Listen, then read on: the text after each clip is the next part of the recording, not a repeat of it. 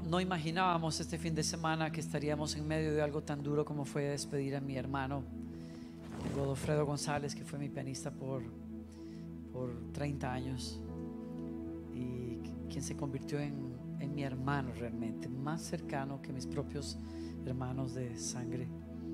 Esta madrugada partió con el Señor después de haber batallado con el COVID y las secuelas del COVID. Y quiero honrar la memoria de Él aquí, porque le sirvió al Señor toda su vida. Todavía puedo recordarme el día que vino a mi oficina en, Costa Rica y me dijo, tenía un puesto en, el Instituto Nacional de Electricidad y me dijo, estoy renunciando a mi trabajo. Y le dije, ¿qué? Le dije, ¿por qué? Porque quiero servir con, con vos al Señor. Y le dije, Godo, yo no te puedo pagar para que yo no, yo no te estoy pidiendo un salario. Le dije, ¿y tú vas a dejar salario y seguros y plan de retiro y todo para trabajar conmigo? Y lo primero que le dije fue, ¿ya le hablaste a Lourdes, tu esposa? Me dijo, hablo con ella estos días. Le digo, bueno, voy a ayunar y orar. Yo a Godofredo lo conozco, tendríamos tal vez escasos 17 años. No le voy a decir qué edad tengo porque a usted no le importa. Pero fue hace unos... Ha llovido. A su esposa la conozco desde que teníamos 15 años, 14 años. Una mujer bella, bella, hermosa. Y Godofredo llegó a mi iglesia viniendo de otra iglesia junto con sus hermanos, padres. Su mujer era una mujer de Dios, de oración tremenda. Crió a esos hijos de una manera excelente. Y siempre les enseñaron a servir y amar a Dios. Tenían una banda increíble. Él era un pianista extraordinario. Así es que lo conocía de años y conocía la pasta que tenía este muchacho para hacer las cosas. Era un MacGyver, como diríamos en Latinoamérica, MacGyver aquí. Me, me, ayudó a hacer sonido en las peores circunstancias, en las peores circunstancias. Algunos de ustedes nos ven en las plataformas de Lakewood o de otros eventos y piensan, qué bonito, pero no se dan cuenta que hemos trabajado con las uñas por años y años y años. Cuando comenzábamos en parques, en canchas de fútbol, en nuestra propia iglesia, sin equipo de sonido, montando equipos que tuvimos que comprar nosotros para, y los teníamos que montar cada domingo y desarmar y guardar en una bodega para cada reunión y, y hemos estado en las peores circunstancias, cosas que usted tal vez ni imagine. Y siendo él un pianista tremendo, lo primero que necesité de él fue sonido e hizo sonido para mí. Y era el tipo de persona que podía agarrar una caja con botones y cables y la hacía sonar bien. Y cuando se reventaban los speakers o fallaban los micrófonos, Godito sacaba las destrezas que su papá le enseñó y, y reparaba las cosas ahí mismo.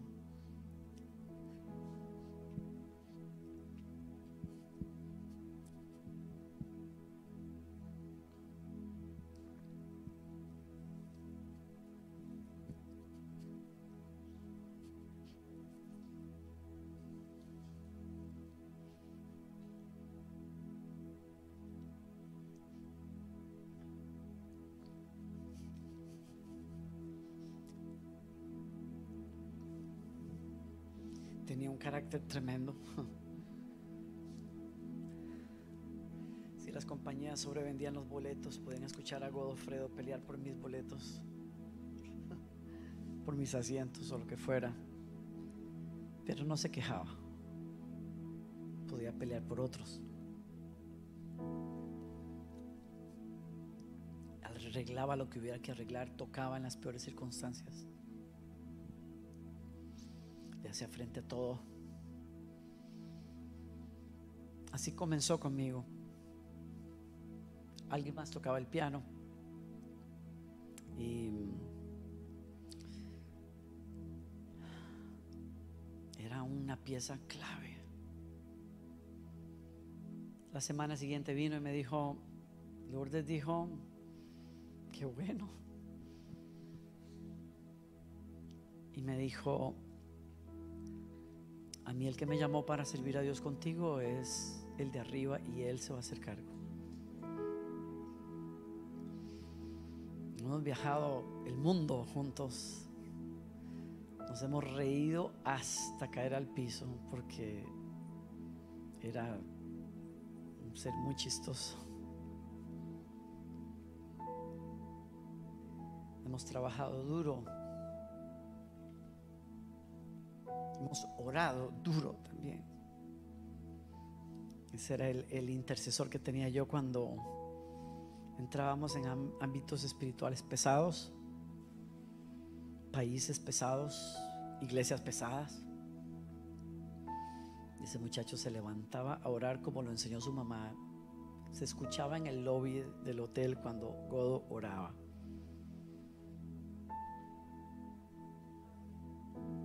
Completo. Un amigo leal me cuidó las espaldas siempre.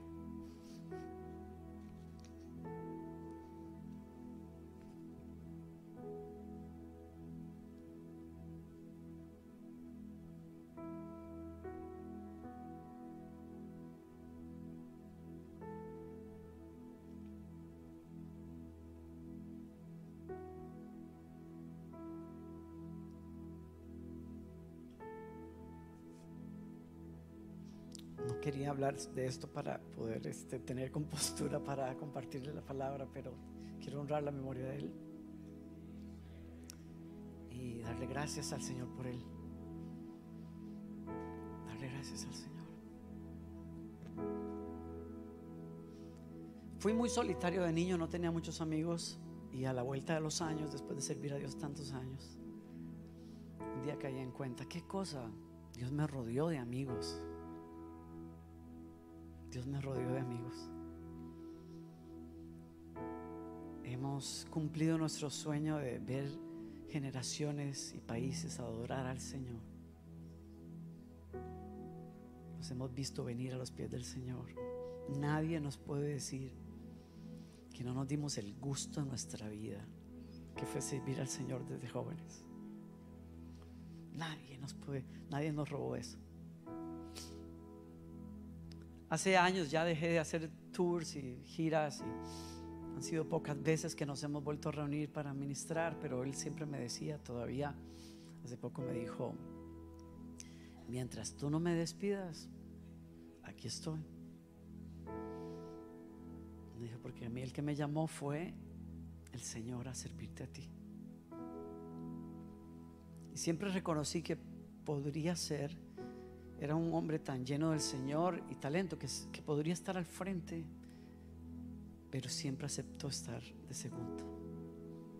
Y eso no cualquier persona lo hace.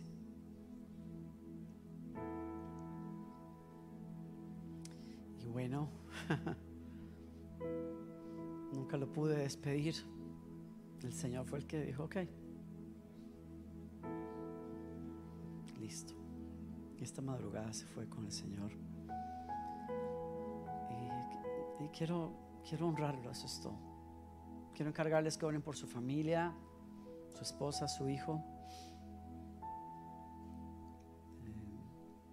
Eh, gente que ha servido a Dios toda la vida también, bellos, gente hermosa. Y no se crean que no tenemos esa esperanza que compartimos todos ustedes y yo tenemos esa esperanza. Duele las separaciones, todo, pero no pude evitar pensar en Él ahorita que estábamos cantando esta canción porque lo hemos hecho mil veces. Gracias. Lo hemos hecho mil veces. Y ahora, esta mañana caí en cuenta y dije, wow, hay sonidos en el cielo hoy que no se escuchaban ayer.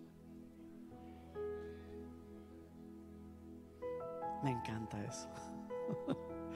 Me encanta eso. Él no se quería ir. Él no quería morir. Pero Dios tiene planes mejores. Y Él sabe. Así que hoy celebro la vida de Él. Son los primeros que quizás me escuchen hablar de Él un poco. Lo he hecho esporádicamente, pero eh, Dios sabe por qué Él tenía diseñado que estuviera yo con ustedes hoy cuando pasara esto. Y se van a quedar ustedes en mi corazón por eso. No con una nota negativa, porque no lo es. Sino como la casa que nos recibía, nos abrigó cuando esto pasó. Así que se hacen familia para nosotros. Invito a abrir sus Biblias, ¿sí? En, en el Evangelio de Lucas, el capítulo 1, versos 11 al 13.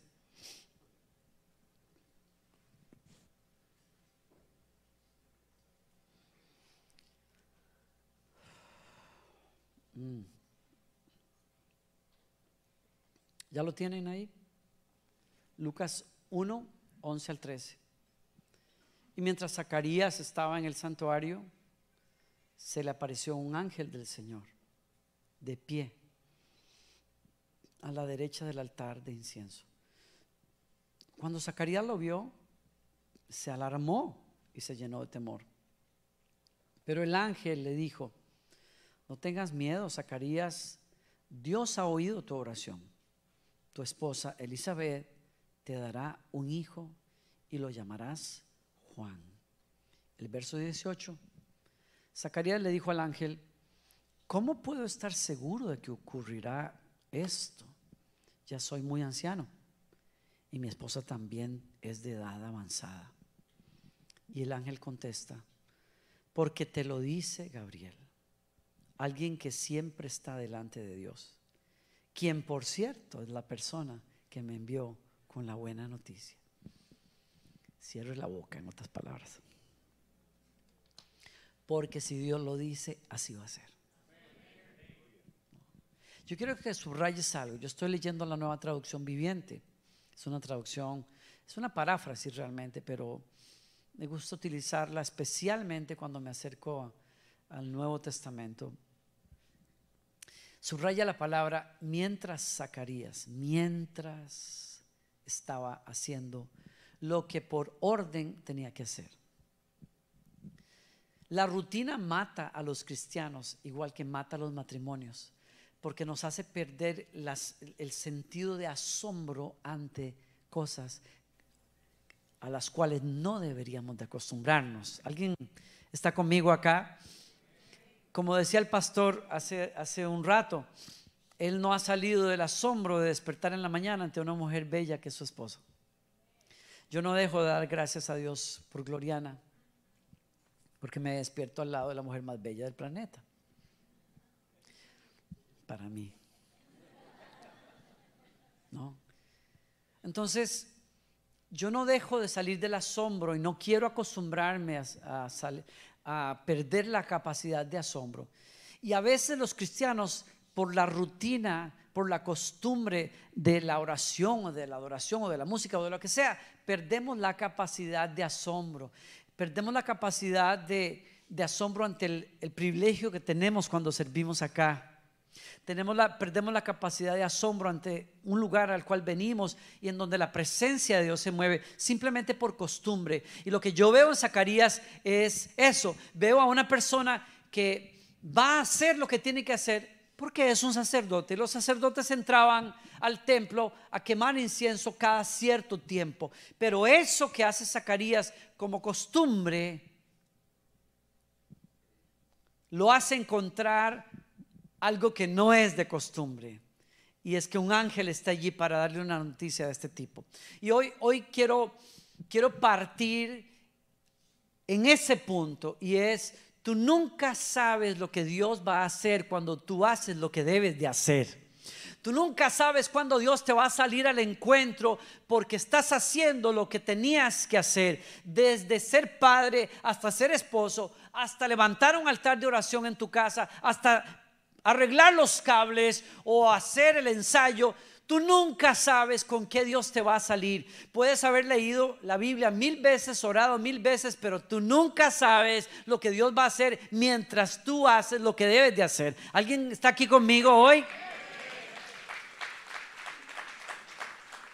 Las tres mujeres que iban a la tumba de Jesús simplemente para poner aceites aromáticos sobre su cuerpo inerte no sabían que al hacer lo que era la costumbre con los difuntos, iban a toparse con la sorpresa de una piedra movida y un ángel que les iba a decir, ¿por qué buscan entre los muertos al que vive? Vayan y díganlo, Él vive, Él vive, Él vive, Él vive. Dichosas aquellas personas que no se dejan vencer por la rutina de lo que deben de hacer, porque saben que en algún momento lo sobrenatural les va a sorprender. Amén. ¿Alguien está conmigo?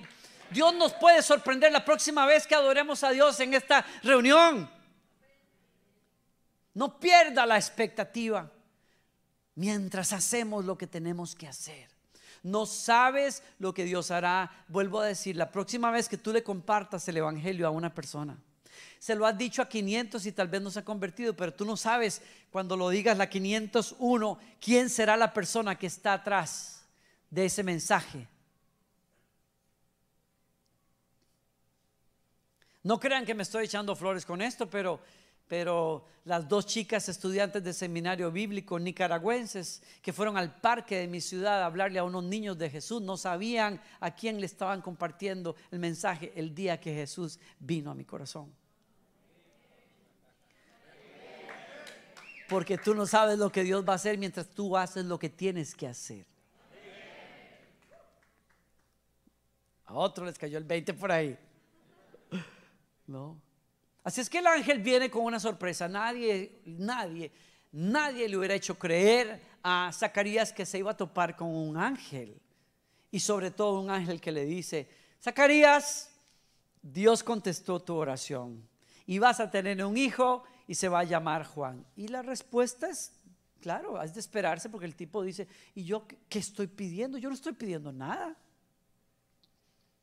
Yo no estoy pidiendo nada hoy. Y luego se le queda mirando al ángel y dice, ¿Tú, y, tú no ves con quién estás hablando. ¿Estás seguro que te dieron la dirección correcta? Tú no conoces a mi esposa, es una vieja igual que yo. Ya hace rato se cerró la fábrica. Tú no entiendes de estas cosas, claro, porque eres ángel, pero, pero la cosa aquí es diferente en este lado de la eternidad. No se puede, así nomás. Ya esas cosas, esas vainas no son para uno. ¿Cómo yo voy a saber que, tú estás hablando de parte de Dios? Y dice, bueno, ¿por qué lo digo yo, Gabriel, que soy el que siempre estoy mirándole la cara a Dios? Wow. Y Él es el que te promete que tu oración fue contestada. Y claro, yo, yo me quedo viendo ese texto hace un tiempo y digo, pero ¿qué fue lo que pasó aquí? ¿Cómo va a ser? Explíqueme una cosa. Cuando uno tiene un deseo tan grande, ¿cómo será que a uno se le olvide ese deseo? Es imposible. A los seres humanos no se les olvida. Y él, y él no tenía problemas de Alzheimer o de demencia senil. Él no tenía problemas de eso. Él sabía de lo que el ángel estaba hablando, solo que la respuesta estaba llegando un poquito desfasada. Por eso es que él dice, hmm, yo no sé si estás hablando con la persona correcta, porque yo no estoy pidiendo nada. Eso fue algo que pedí hace muchos años. Y lo que me dice la historia de Zacarías, y te lo dice a ti quizás, es nuestras oraciones, tus oraciones nunca envejecen. ¿No me oyeron? Usted y yo tendemos a creer que oramos cosas y que Dios las guarda en una gaveta, pero señores, no es así. Tus oraciones y mis oraciones son importantes y valiosas para Dios. ¿No me oyeron? Tus oraciones son importantes y valiosas para Dios. No dejes que nadie te convenza de lo contrario. Cuando yo crecía, no crecí mucho, pero cuando crecí, crecía en mi adolescencia, iba a la casa de los misioneros y noté la costumbre de que ponían una foto de sus colegas misioneros en, en el Medio Oriente, qué sé yo, en el refri, porque les gustaba estar orando por ellos y pensando en ellos, los tenían presentes. Pero recuerdo también que mamá nos reunía alrededor de un álbum de fotos de hojas negras, fotos en blanco y negro, en color sepia, cuando estábamos aburridos y no sabíamos más qué hacer en la noche. Y nos enseñaba las fotos de la abuela, de la tatarabuela, de la tía, del tío, del finado, no sé quién, que se casó con la finada, no sé qué cuánto, que a uno qué le importaba ni entendía. Y ella se reía y lloraba sola y nosotros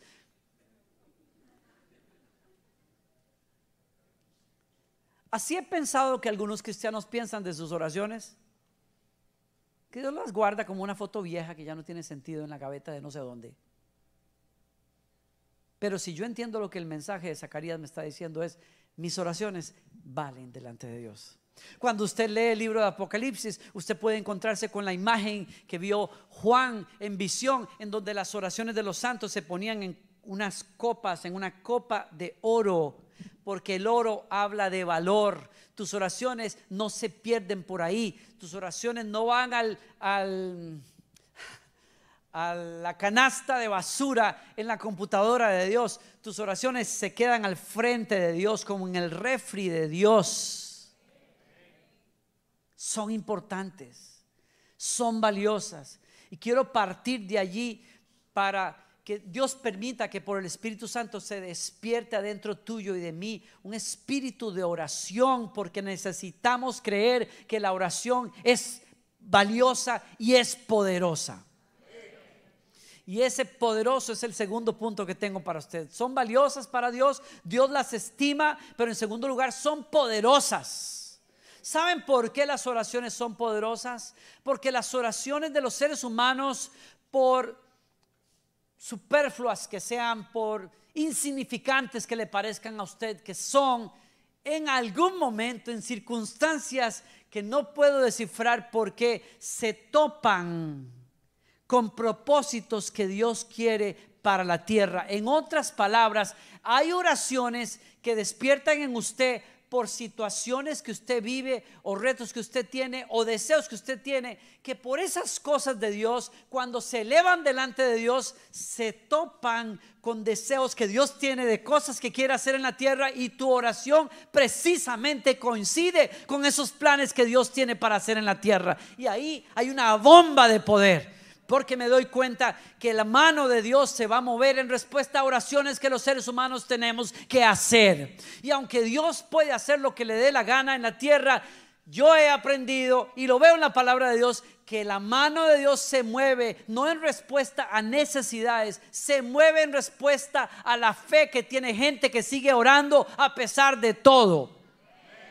Y por eso se los dije a ustedes anoche me inquieta enormemente, profundamente pensar que hay cosas que no van a suceder en la tierra a menos que alguien las pida.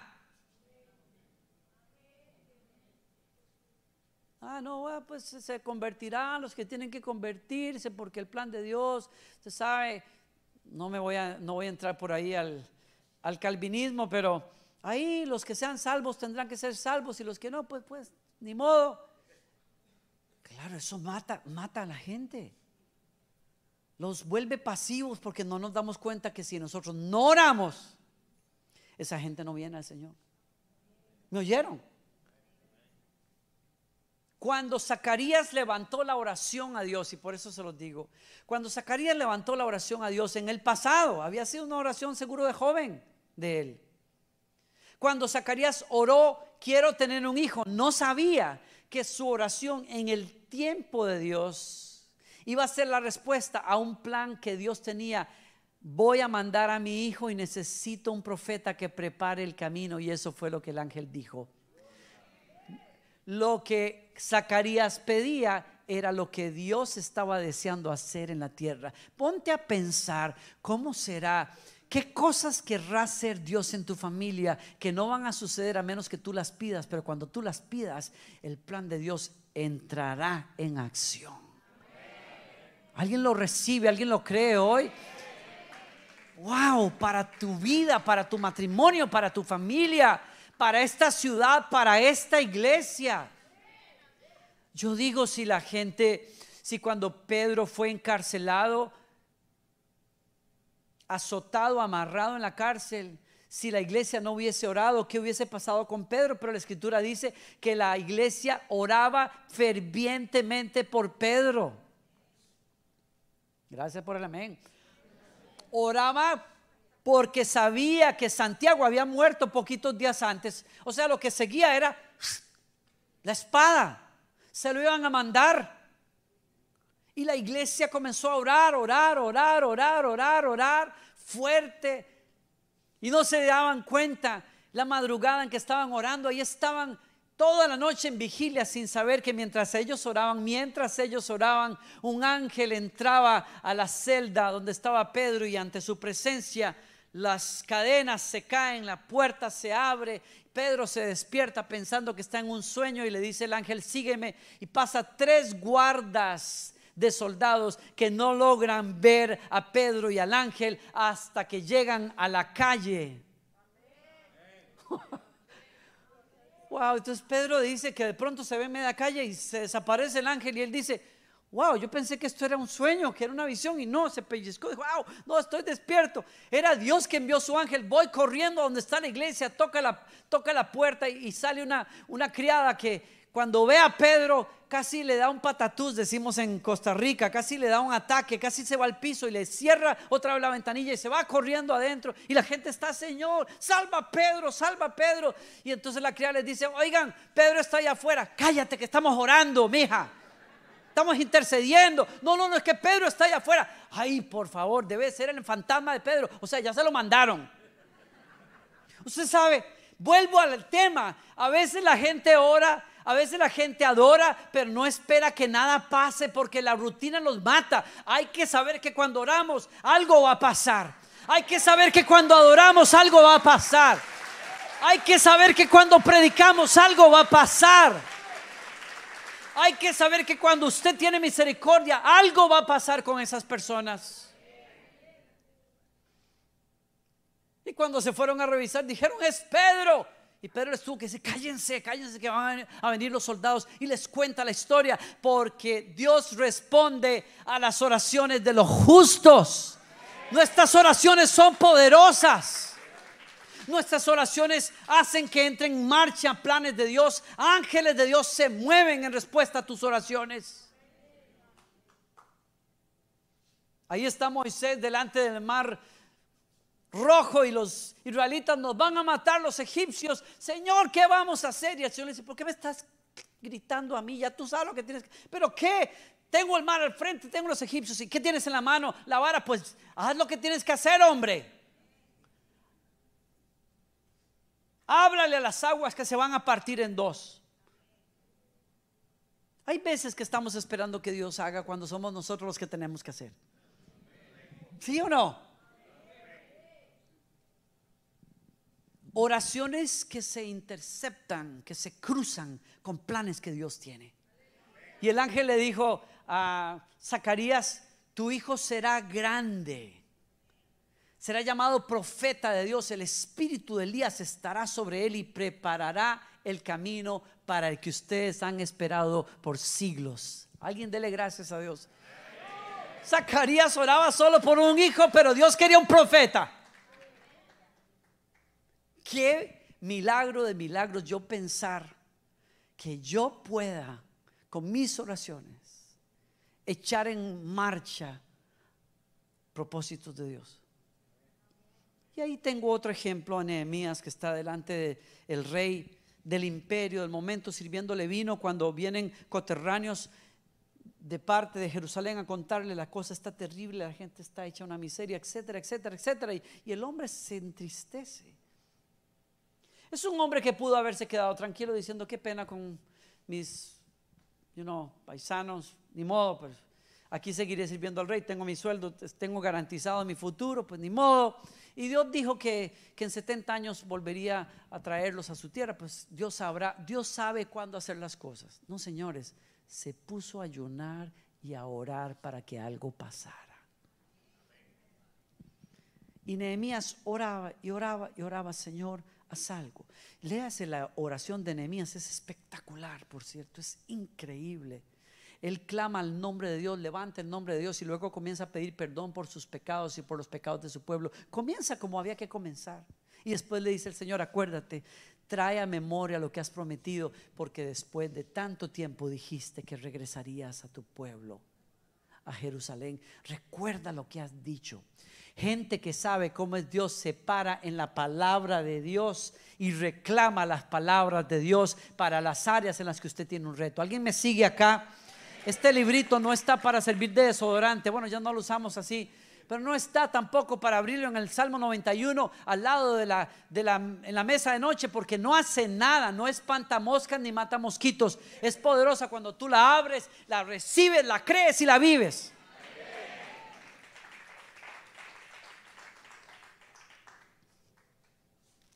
Y conforme Nehemías oraba, descubrió que su oración por su pueblo era la respuesta a un deseo que Dios tenía ya. Wow.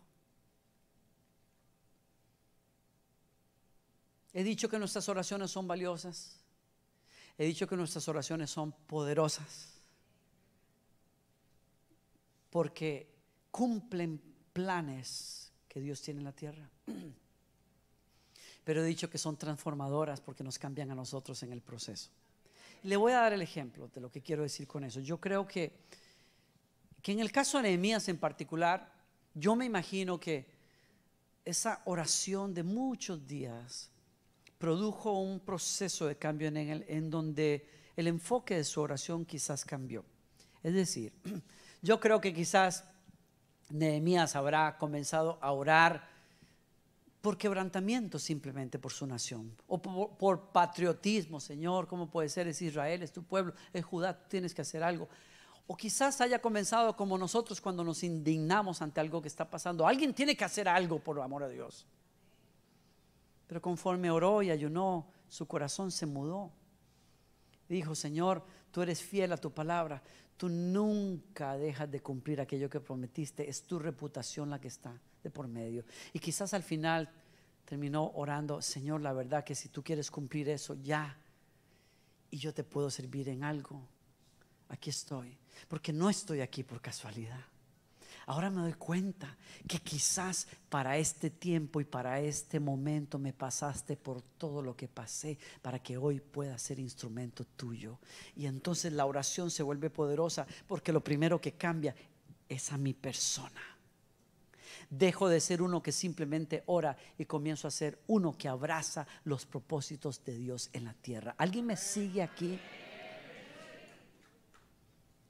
Así es que se fue delante del rey y le dijo, necesito ayuda. ¿Qué quieres? Lo que quieras. Necesito permiso, me iré por tantos meses, necesito una carta, necesito pasaportes, necesito soldados que me defiendan. Iré y vendré, restauraré los muros de esa ciudad para que se cumpla lo que Dios le dijo a esta ciudad. ¿Cuántos de nosotros estamos esperando que Dios se mueva cuando Dios está esperando que usted se mueva en obediencia a Él en algún aspecto? ¿Cuántos de nosotros estamos pidiendo avivamiento y lo que Dios está pidiendo es que usted se avive para que entonces Dios comience a avivar a los demás?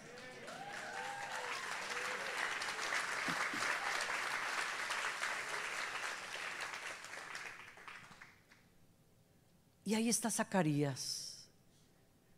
Y yo creo con todo el corazón que la oración de Zacarías lo cambió a él en ese lapso tan largo de espera. Y aquí voy a cómo lo vi alguna vez.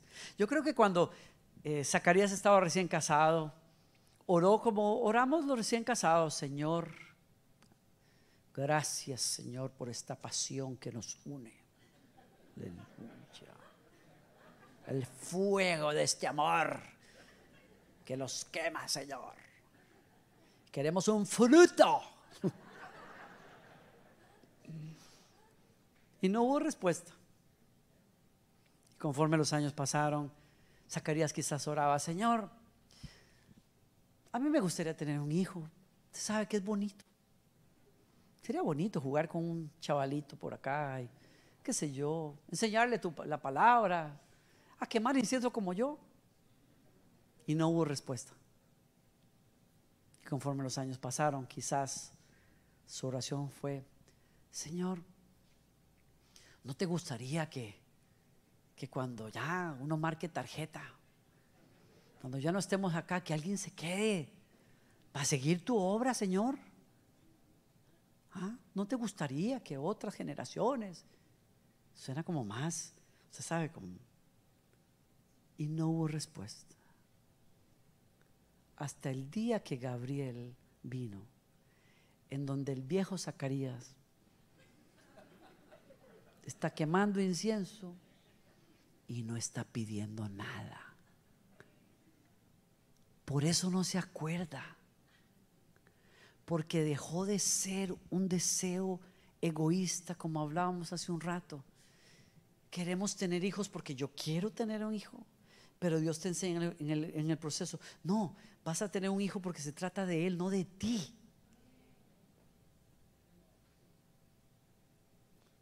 La espera purifica los motivos. La espera nos santifica a nosotros. Como yo, a mí me tocó compartir habitación por años con mi hermano, con todos mis hermanos, todos mis hermanos. Yo deseaba y contaba los días cuando mis hermanos me decían, me voy a casar, bendito sea Dios. Yo te ayudo, yo te armo la boda, con tal de que te vayas. Bendito sea el Señor.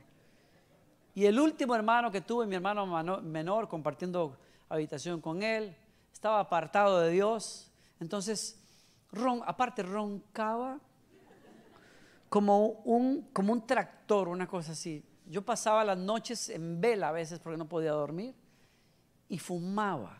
Y no hay nada que yo deteste más que el olor del cigarrillo.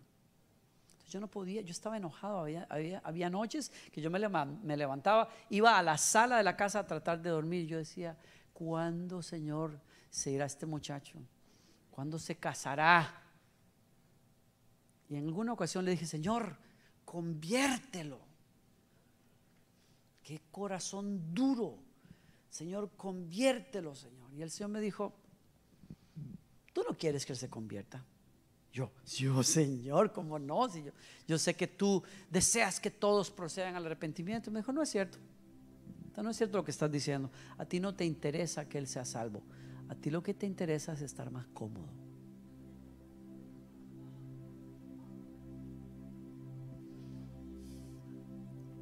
Hay veces que uno hace oraciones tan bonitas porque uno hasta eso aprende.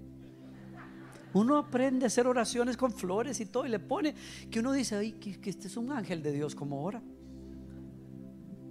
Pero Dios conoce los motivos y la espera purifica los motivos. Y entre más tú disparas a veces en oración, tarde que temprano comienzas a darte cuenta que la respuesta a lo que pides eres tú mismo cuando pides que cambie tu familia, al primero que hay que cambiar es a ti. Que cuando dices, Señor, necesito que esta familia conozca de Dios, Dios está diciendo, yo necesito a alguien que les dé a conocer mi nombre. Y cuando Zacarías quemaba incienso,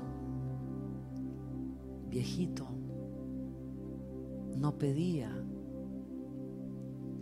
porque había pasado la fase de pedir, que es buena, para llegar al lugar en donde todo lo que yo pudiera pedir lo encuentro en Dios.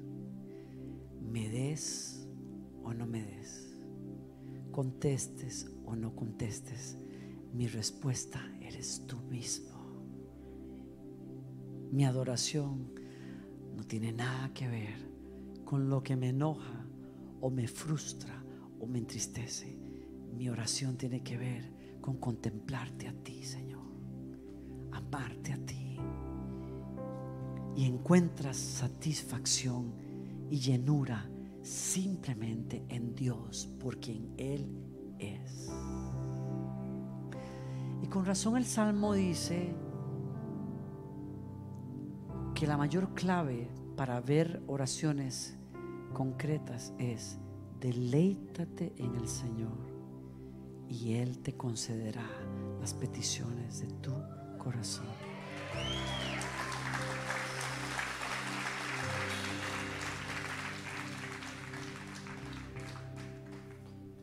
Y allí me doy cuenta por qué Zacarías no pedía ni se acordaba en su vejez.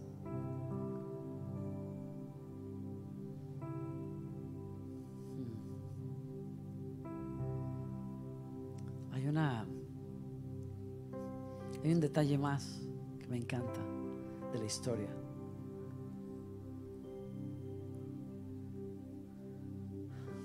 No sé por qué Dios espera tanto. No sé por qué Dios esperó a que este hombre envejeciera para darle lo que había soñado tanto como joven. Pero me doy cuenta que Dios fue bien detallista cuando el ángel le dijo, y tendrás alegría y gozo en tu vejez. Porque mientras otros están poniéndose cofal y ungüentos para lidiar con los achaques de la vejez, Zacarías iba a tener que andar de cuatro patas persiguiendo a su hijo que andaba corriendo por todas partes, quebrando los vasos en la casa, recogiendo los juguetes y limpiando pañales. Y cuando una persona está tan ocupada no necesita de las viejeras de los viejos. En otras palabras, Dios lo iba a rejuvenecer en su vejez. y yo creo que tanto Zacarías como Dios se reiría en su trono diciendo, ah, tú pensabas que ibas a estar aburrido, mi hijo, no, no espabiles porque te quiebran las ventanas.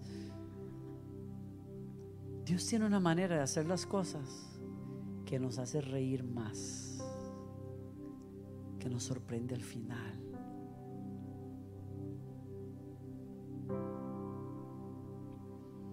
Noemí pensaba que pasaría los peores años de su vida viuda, sin hijos, cuando decidió regresar a Israel. Y cuando sus amigas la recibieron, les dijo, no me llamen Noemí, llámenme Mara, porque el Señor se ensañó contra mí. Pero no sabía que en su vejez, la que había sido nuera, sería su mejor amiga y no sabía que en su vejez tendría que enseñarles los artes del amor a su nuera, que encontraría a un redentor en la tierra de sus parientes, que se convertiría en el que redimiría las tierras y las posesiones y sobre todo la dignidad de una viuda sin hijos. Nadie jamás se hubiese hecho creer a Noemí, que de vieja daría de mamar a un bebé que llamaría su propio hijo. Y como se lo dijeron las mujeres, ¿has visto Noemí? ¿Cómo es Dios? Que en tus años de vieja te hizo reír más que en los años de joven y que te rodeó de una nuera que es mejor que siete hijos. Y te hizo tener gozo y alegría en estos años. Y nadie tampoco hubiese convencido a Noemí de que el último capítulo de su vida era el mejor de todos. Porque en su seno alimentaba al antecesor del rey David y del Mesías de Israel. Porque a Dios le encanta hacernos reír cuando nosotros pensamos menos que podemos. Dice Efesios, Dios es poderoso para hacer mucho más abundantemente de lo que pedimos o siquiera hemos imaginado. Porque tus, tus oraciones son valiosas. Tus oraciones son poderosas. Y tus oraciones te cambian a ti. Hace muchos años cuando yo estaba en el proceso de transición de mi país, Costa Rica, hacia los Estados Unidos, me hallaba en un momento de mucha vulnerabilidad. Había venido soltero, solo, había dejado todo lo que era familiar en casa, mi equipo, mis músicos, mi oficina, el ministerio. Mi madre había muerto. Comenzaba un nuevo capítulo muy difícil en ese momento porque no sabía hacia dónde iba. Y entonces mi amigo pastor argentino me llama y me recuerda una promesa que me había hecho él y su esposa de que un día iríamos a Bariloche, en Argentina, que yo deseaba conocer. Y me explicaba que por causa de la crisis económica de Argentina no podríamos ir como familia, sino que su esposa le había dicho, ve tú solamente con él y cumplimos nuestra promesa. Preguntó, ¿está bien contigo? Le dije, claro, y fuimos y pasamos varios días allá conociendo la belleza de ese, país, uno de los lugares más bellos en la tierra, yo creo. Y al final, en la parte final del viaje, fuimos, navegamos sobre un lago y llegamos a una isla en donde me dijo, quiero que subas la montaña al final, donde ves el techo, allá más allá de los cipreses, está el hotel donde vamos a tomar un café y después tomaremos yate de regreso a nuestro destino. Volveremos a Buenos Aires, yo te encuentro allá. Yo no sé por qué me dijo eso, porque no hay nada más en esa isla, no hay nada, hay puro bosque, nada más. Así es que imaginé que quería privacidad, digo yo, baño, no sé. Y entonces me fui caminando por en medio del bosque. Y después de tantos días de tanta belleza, mi corazón está tan, tan sensible, yo creo, que me encontré con Dios en medio de la belleza de ese bosque y hablé con Dios. Y lo que hablé con Dios era cómo yo me sentía, me sentía perdido en ese momento de mi vida, porque después de muchos años de decir, como siempre dije, yo no me voy a casar, seguramente no me interesa casarme, creo que arrastraba esa, ese sabor que había dejado el, el matrimonio de mis padres y la ruptura, etcétera. Y yo había dicho, no es un sueño para mí casarme. Creo que el enemigo me había repetido muchas veces, tú nunca vas a estar en familia, vas a estar solo etcétera. Luchaba con esos gigantes en mis pensamientos y los temores de equivocarme, etcétera. Y ahí le dije, Señor, necesito tu ayuda. Yo no sé por dónde ir, no sé cómo lo vas a hacer, pero te prometo, Señor, y me dedico a ti. Levanté un altar a Dios donde le dije cosas que esto no le importa saber, pero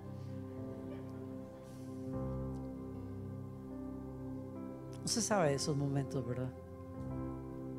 Que no son como cualquier oración. Y subí al hotel y nos encontramos, tomamos un café y mi amigo, cuando terminamos de tomar café, me agarró las manos y me dijo, él es un, es un hombre un poquito mayor que yo, poquito nada más, pero es como un, como un padre para mí. Me agarró las manos y me dijo, yo quiero orar contigo, porque yo sé que tú deseas tener una familia. Y yo quiero decirte con fe que un día tú y yo y nuestras esposas vamos a estar aquí en este lugar dándole gracias a Dios porque Dios escuchó tu oración.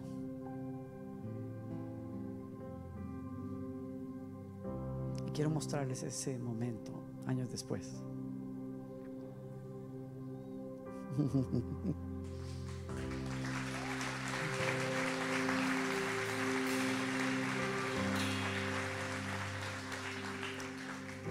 Me disculpo que está tan pixelada esa foto, pero es un momento que nunca olvidaré.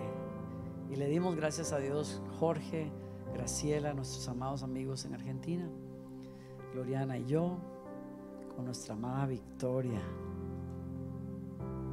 Cuando salíamos y zarpábamos, vimos el rótulo de cómo se llamaba esa isla, que nunca supe cómo se llamaba. Se llamaba Victoria.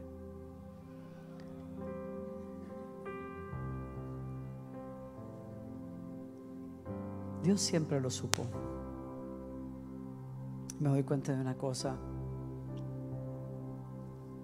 Mis oraciones, mis lágrimas, no eran como fotos de color sepia en un álbum olvidado por ahí. Mis oraciones eran como esa foto pegada en el refri de Dios. Siempre estuvieron ahí. Dios siempre pensó en eso me ha dado mucho más de lo que yo pude pedir o soñar. Porque tus oraciones y las mías son poderosas. El enemigo te va a tratar de convencer. "Ah, eso es cosa de humanos. Dios tiene cosas más importantes que oír. Pero no dejes que te engañe. Tus oraciones están delante de Dios y son importantes. Yo no vengo aquí para decirte todas tus oraciones se van a contestar, porque Dios no está en el negocio de complacer los deseos de todo el mundo. Pero sí te digo algo. Si oras toda la vida y si buscas a Dios toda la vida, aunque Él no conteste todas tus oraciones, si al final eres como un Zacarías que está contento con Dios porque tu amistad con Él creció a lo largo de esas oraciones, ¿no crees tú que eso es en sí la respuesta mejor que puedas recibir a todas tus oraciones? Amén. Así es que yo te voy a pedir algo hoy. Te voy a invitar a que saques oraciones de las gavetas de tu corazón. Porque Dios no las ha olvidado. Ni ha olvidado tu matrimonio, ni tu familia, ni tu ciudad, ni tu iglesia. Y más allá de lo que ustedes han pedido o soñado, Dios ha hecho y va a hacer. Tú, Pedro, decías, creo que era ayer, yo nunca me imaginé, yo, estamos sorprendidos, abrumados por lo que Dios ha hecho con esta iglesia. No dejes de sorprenderte. ¿Me permiten que les cuente algo más? Termino, prometo acá. Pero yo viajé por tantos años. Yo viajaba 250 días del año prácticamente, por muchos años. Nunca estuve en casa para nada. O sea, los últimos años de vida de mi madre, yo no estaba ahí ni, ni con mis hermanos, en fin. Yo vivía en los aviones. Y, pero este año en particular estoy en casa el Día de las Madres en Costa Rica, que se celebra en agosto. Y cuando, cuando desayunamos, antes de irme a la oficina, estoy desayunando con mamá. Yo fui la persona que vio por mamá hasta el final. Así que estamos desayunando y mamá, no sé si sacó el tema de alguna manera. Hoy es Día de las Madres. Y yo, ay Dios mío, yo, yo no compré nada, yo no me acordé, yo no estoy acostumbrado. A, y, tampoco, yo no entiendo. Y dije, mamá, qué pena. Yo, no, hijito, yo no te lo estoy diciendo porque te esté pidiendo nada. Que ustedes saben que en el caso de una mujer quiere decir todo lo contrario. O sea, eso es agárrese porque se le olvidó, agárrese. No, yo para qué, yo no necesito nada, yo aquí, yo allá, usted tranquilo. Salgo y antes de montarme en mi auto, yo dije, ay Señor, qué cosa yo. Yo creo que yo no usaba tarjetas de crédito porque qué fácil hubiera sido eso, pero yo creo que no, eso fue hace tantos años. Y entonces digo, yo, yo salgo y tiro la puerta y me quedo hacia afuera digo, no, no digo nada, yo pensé, ay, cómo me hubiera gustado complacer a mamá con algo y ya, no tengo, no, sé, no, no, tengo dinero, no sé qué pasa, no lo recuerdo, no sé cómo hacer. Nada, fue lo que pensé, me monté en el auto, fui a la oficina, trabajé todo el día, regresé a la casa, estamos cenando y suena el timbre y salgo. Es mi amiga Cata, Catalina, que me hace señas de que no hablemos en la puerta y me lleva a su auto. Catalina era dueña de una agencia de publicidad en Costa Rica. Y, y ella me lleva a la parte de atrás y abre el cajón del, del auto y, y, me dice, mira, te voy a contar, yo hice un concurso para el Día de la Madre en mi oficina. Trabajo con puras mujeres, mujeres que están divorciadas, solteras, madres solteras, en fin. Yo quiero bendecirles a ellas. Hicimos una rifa y ¿qué crees? Le digo, ¿qué? Y rompe a llorar y me dice, todos los números de la rifa me los gané yo, los tenía en mi mano. Yo me sentí tan mal, me dice ella. Y vengo, yo no sé ni qué voy a hacer, yo simplemente vengo para mi casa manejando y digo, Señor, pero ¿qué es esto? ¿Cómo, cómo puede ser? igual, mañana le regalaré, yo no sé, pero, pero ¿qué es esto? Y dice que el Señor le dice, ¿tú quieres saber por qué? Y ella dice, ¿por qué? Y el Señor le dice, vete a la casa de Danilo y pregúntale si puedo regalarle algo a mamá, a su mamá. Entonces aquí estoy, dice, yo sé, esto es una tontería, es una estupidez, yo estoy loca, pero vos le regalaste algo a tu mamá, ¿verdad que sí? Y le digo yo, no. Y rompió a llorar peor, o sea, fue peor, o sea, yo dije, pero tranquila, Cata, me dice, entonces mira, y abre, me dice, escoge lo que quieras para tu mamá. Y la razón por la que te pedí salir es porque el Señor me dijo que sea su regalo para ella, no el regalo de Catalina para Danilo, para ella, sino el regalo de él para ella, porque así lo pidió.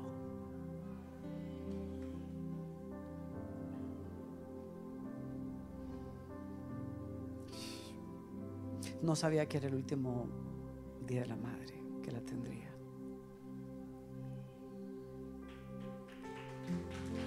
Y lo que le regalé, lo que le regalé, pastora, fue, fue una vajilla blanca que ella siempre había pedido. Una vajilla blanca. Cuando la vio, entré, me dijo, wow, lo que yo siempre te he pedido. Dios es detallista cuando yo, yo me casé con Gloriana y les dije que ya prometía terminar, pero esta sí es, es el final. Si ustedes me invitan y me conocen, pastor, eh, Pedro, eh, yo suelo terminar tres veces. Ok, ya ahí sí, cuando yo la tercera ya es que ya va a terminar. Sí, como, sí, Pedro, las tres negaciones, pero aquí son las tres, los tres finales. Y nos casamos y desde que nos casamos, yo le dije a Gloriana, incluso antes, en las conversaciones antes de casarnos, le digo, tú te ves casada con un pastor. ¿Alguna vez consideraste, porque yo nunca consideré ser pastor, pero Dios me ha mudado el corazón. Hay algo que está pasando conmigo y quizás tú, llegues a estar casada con un pastor. Y ella me dijo que claro, que sí, que sé yo. Entonces cuando nos casamos, realmente estamos en ese proceso donde, donde estoy buscando qué, qué quiere decir esto. Y lo que yo entiendo es, Dios quiere que yo sea parte de un equipo pastoral. Nada más, estoy buscando apoyar a la iglesia local, validar a la iglesia local, porque he servido a la iglesia local por 20 años, pero en conciertos y en noches de adoración. Ahora Dios me dice, no, quiero que estés plantado. Y entonces estamos orando y por casualidad nos invitaron a, ministrar a un campamento de jóvenes, a un evento de jóvenes, a predicar en Lakewood. En fin, pero cuando vinimos en esa ocasión, recuerdo que cuando terminamos eh, el evento, nos montamos en el avión y yo estoy, estoy repasando las caras, los jóvenes que conocimos. Me enamoré de esas personas. Y cuando yo estoy, cuando el, el avión está saliendo de Houston, mirando a la ventana, pensé, pensé, si esto de pastorear es algo que realmente Dios está diciéndome, me encantaría que fuera una iglesia como esta. Fue lo que pensé. Y no sabía que mis deseos y oraciones se estaban interceptando con un deseo de Dios para hacer algo en Houston, donde estoy pastoreando hoy. Es muy detallista el Señor. Y lo amo por eso. ¿Quiere ponerse de pie conmigo?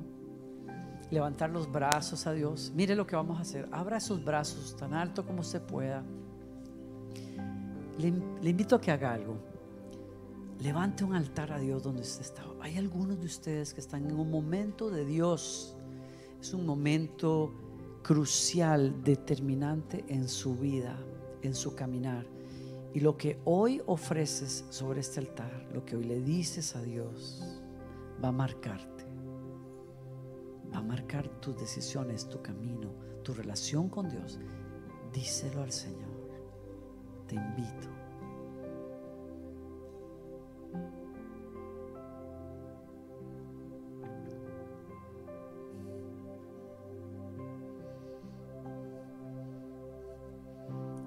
¿Quién sabe si lo que hoy estás pidiendo se intercepte con planes que Dios tiene? Y te rías por lo que Dios hará. Atrévete por fe. Confía en tu Padre Celestial. Échale tus cargas. No te dejes nada. Pídele a Él atrevidamente. Con mucha fe. Porque es más bello de lo que alguna vez imaginaste. Lo que Dios te va a dar.